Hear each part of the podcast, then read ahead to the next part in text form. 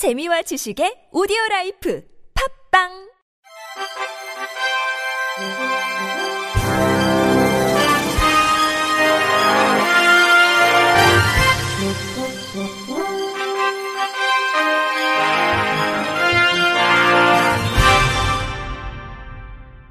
청취자 여러분 안녕하십니까? 9월 26일 월요일 KBIC 뉴스입니다. 대통령 직속 국민통합위원회는 오늘 장애인 이동 편의 증진 특별위원회를 출범시키고 장애인 이동권을 강화하기 위한 구체적인 방안 마련에 나섭니다. 통합위는 이날 보도자료를 내고 특위가 이날 여의도에서 1차 회의를 개최했다며 공급자 중심이 아닌 정책 수요자의 시각에서 문제점과 해법을 재점검할 것이라고 밝혔습니다. 통합위는 지역 내 지역 간 교통망 연계뿐만 아니라 지역 간의 이동 편의 격차 완화, 맞춤형 정보 제공 등 끊김없이 이동할 수 있는 환경 조성을 위해 해법을 마련할 것이라며 우리 사회 장애 친화적인 문화 확산 방안을 강구하겠다고 했습니다. 아울러 장애인 이동 편의 증진과 관련된 정부 중장기 계획이 잘 이행되도록 부처 간의 연계 등 특위가 할 수 있는 역할을 찾겠다며 특위는 앞으로 밀도 있는 논의와 공론화를 거쳐 국민이 공감하고 장애인 당사자가 체감할 수 있는 대안들을 검토해 나가겠다고 강조했습니다. 특위위원은 총 10명으로 박문석 사회분화 분과위원이 위원장을 맡습니다. 통합위는 정책 수요자의 시각에서 장애인의 이동 편의상 문제점을 진단하고자 다양한 직역과 분야에서 장애인 이동 편의 증진을 위해 활동했던 장애인 당사자를 다수 위원으로 위촉했다고 설명했습니다. 김한길 통합위원장은 장애인의 이동 편의를 증진하는 것은 더 많은 장애인이 의료와 교육 등 시민으로서 마땅한 권리를 누리고 사회에 참여할 수 있도록 하는 일이라며 우리 사회의 약자와 구성원 모두를 위하는 길이라고 밝혔습니다. 일정 비율 이상 장애인을 고용해야 하는 산업통상자원부와 중소벤처기업부 산하 공공기관 절반 이상이 장애인의 근로자의 50% 이상을 인턴이나 계약직으로 채용하며 꼼수 고용을 한 것으로 나타났습니다. 국회 산업통상자원 중소벤처기업위원회 소속 더불어민주당 정의령 의원이 산업부와 중기부 산하 공공기관들로부터 제출받은 자료에 따르면 장애인 근로자가 있는 44개 공공기관 중 25개 기관이 지난해 장애인 근로자의 절반 이상을 인턴 또는 계약직으로 신규 채용한 것으로 분석됐습니다. 이 중에서 장애인 근로자의 90% 이상을 인턴 계약직으로 채운 기관은 16개였습니다. 특히 장애인 신규 채용자 전원을 인턴이나 계약직으로 고용한 것은 한국전기안전공사, 코트라, 기술보증기금, 한전 KDN, 중소벤처기업진흥공단 등 총 14개 기관이었습니다.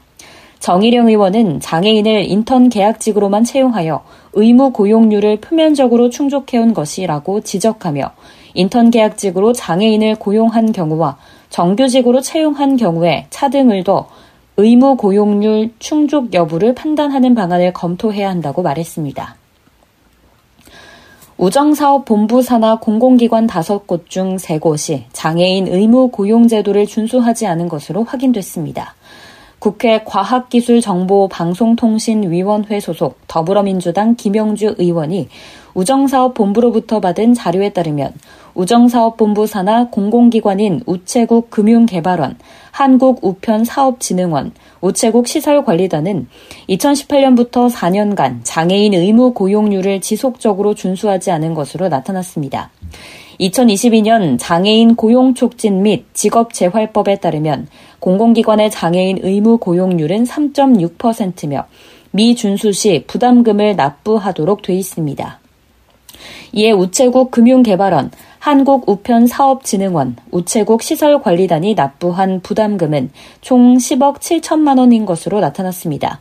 특히 우체국 금융개발원의 경우 2018년부터 4년간 부담금 납부액이 17배 가까이 증가했습니다.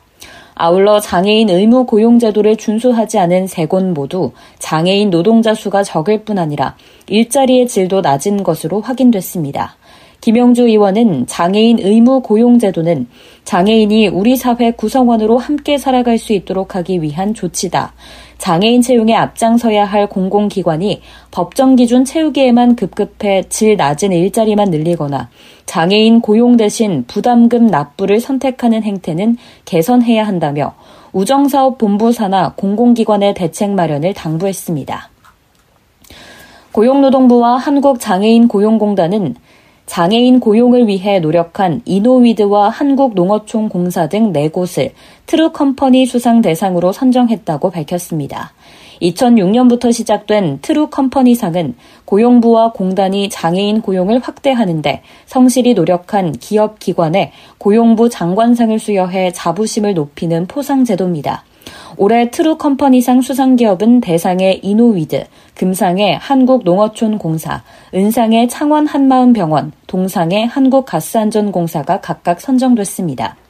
조향현 공단 이사장은 장애인 고용 확대와 안정을 위해 힘써준 수상기업과 기관에 감사드린다며 공단은 트루컴퍼니 수상기업들의 우수 사례를 적극적으로 홍보하고 앞으로도 양질의 장애인 일자리를 확대하기 위해 최선을 다해 지원하겠다고 말했습니다. 지역의 대학생들이 한국 최초로 부산에서 열린 APP 월드 투어의 한국 대회에서 시각장애인들을 위한 SUP 체험 행사를 기획했습니다. 국립부경대학교 대외 홍보대사 블루 학생들은 대한 패들서프 프로협회와 부산시 수영구청 주관으로 23일부터 3일간 열리는 2022 APP 월드투어 부산 SUP 오픈 대회의 첫째 날 행사로 시각장애인 대상 SUP 체험 행사를 열었습니다.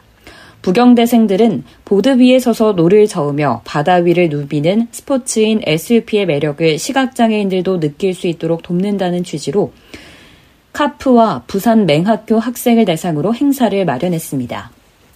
행사에서는 부경대 대외 홍보대사 블루 학생 15명이 광안리 해수욕장 백사장에 특별히 마련된 20m에서 10m 규격의 풀에서 부산 맹학교 학생 13명과 SUP 체험 활동을 진행했습니다.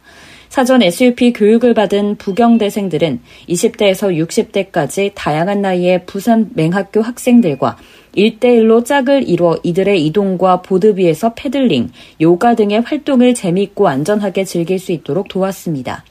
부경대 대외 홍보대사 블루 회장 박보승 학생은 시각장애인들이 평소 접하기 어려운 SUP 활동을 하며 물에 대한 공포심도 이겨내고 몸과 마음을 힐링하는 기회가 됐길 바란다고 했습니다. 인천 서구는 지난 24일부터 이틀 동안 열린 제6회 서구 청장배 전국 시각장애인 showdown 경기대회를 성황리에 마쳤다고 밝혔습니다. 큰솔 장애인 자립생활센터가 주최한 이번 대회는 코로나19 유행 이후 3년 만에 열렸습니다.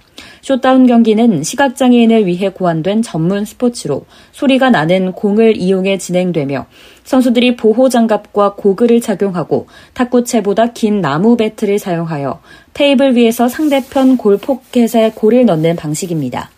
이번 대회는 남자부 개인전, 여자부 개인전으로 나눠 토너먼트 형식으로 치러졌으며 서구 소속 선수 3명을 포함해 전국 각지에서 총 45명의 선수가 참가했습니다.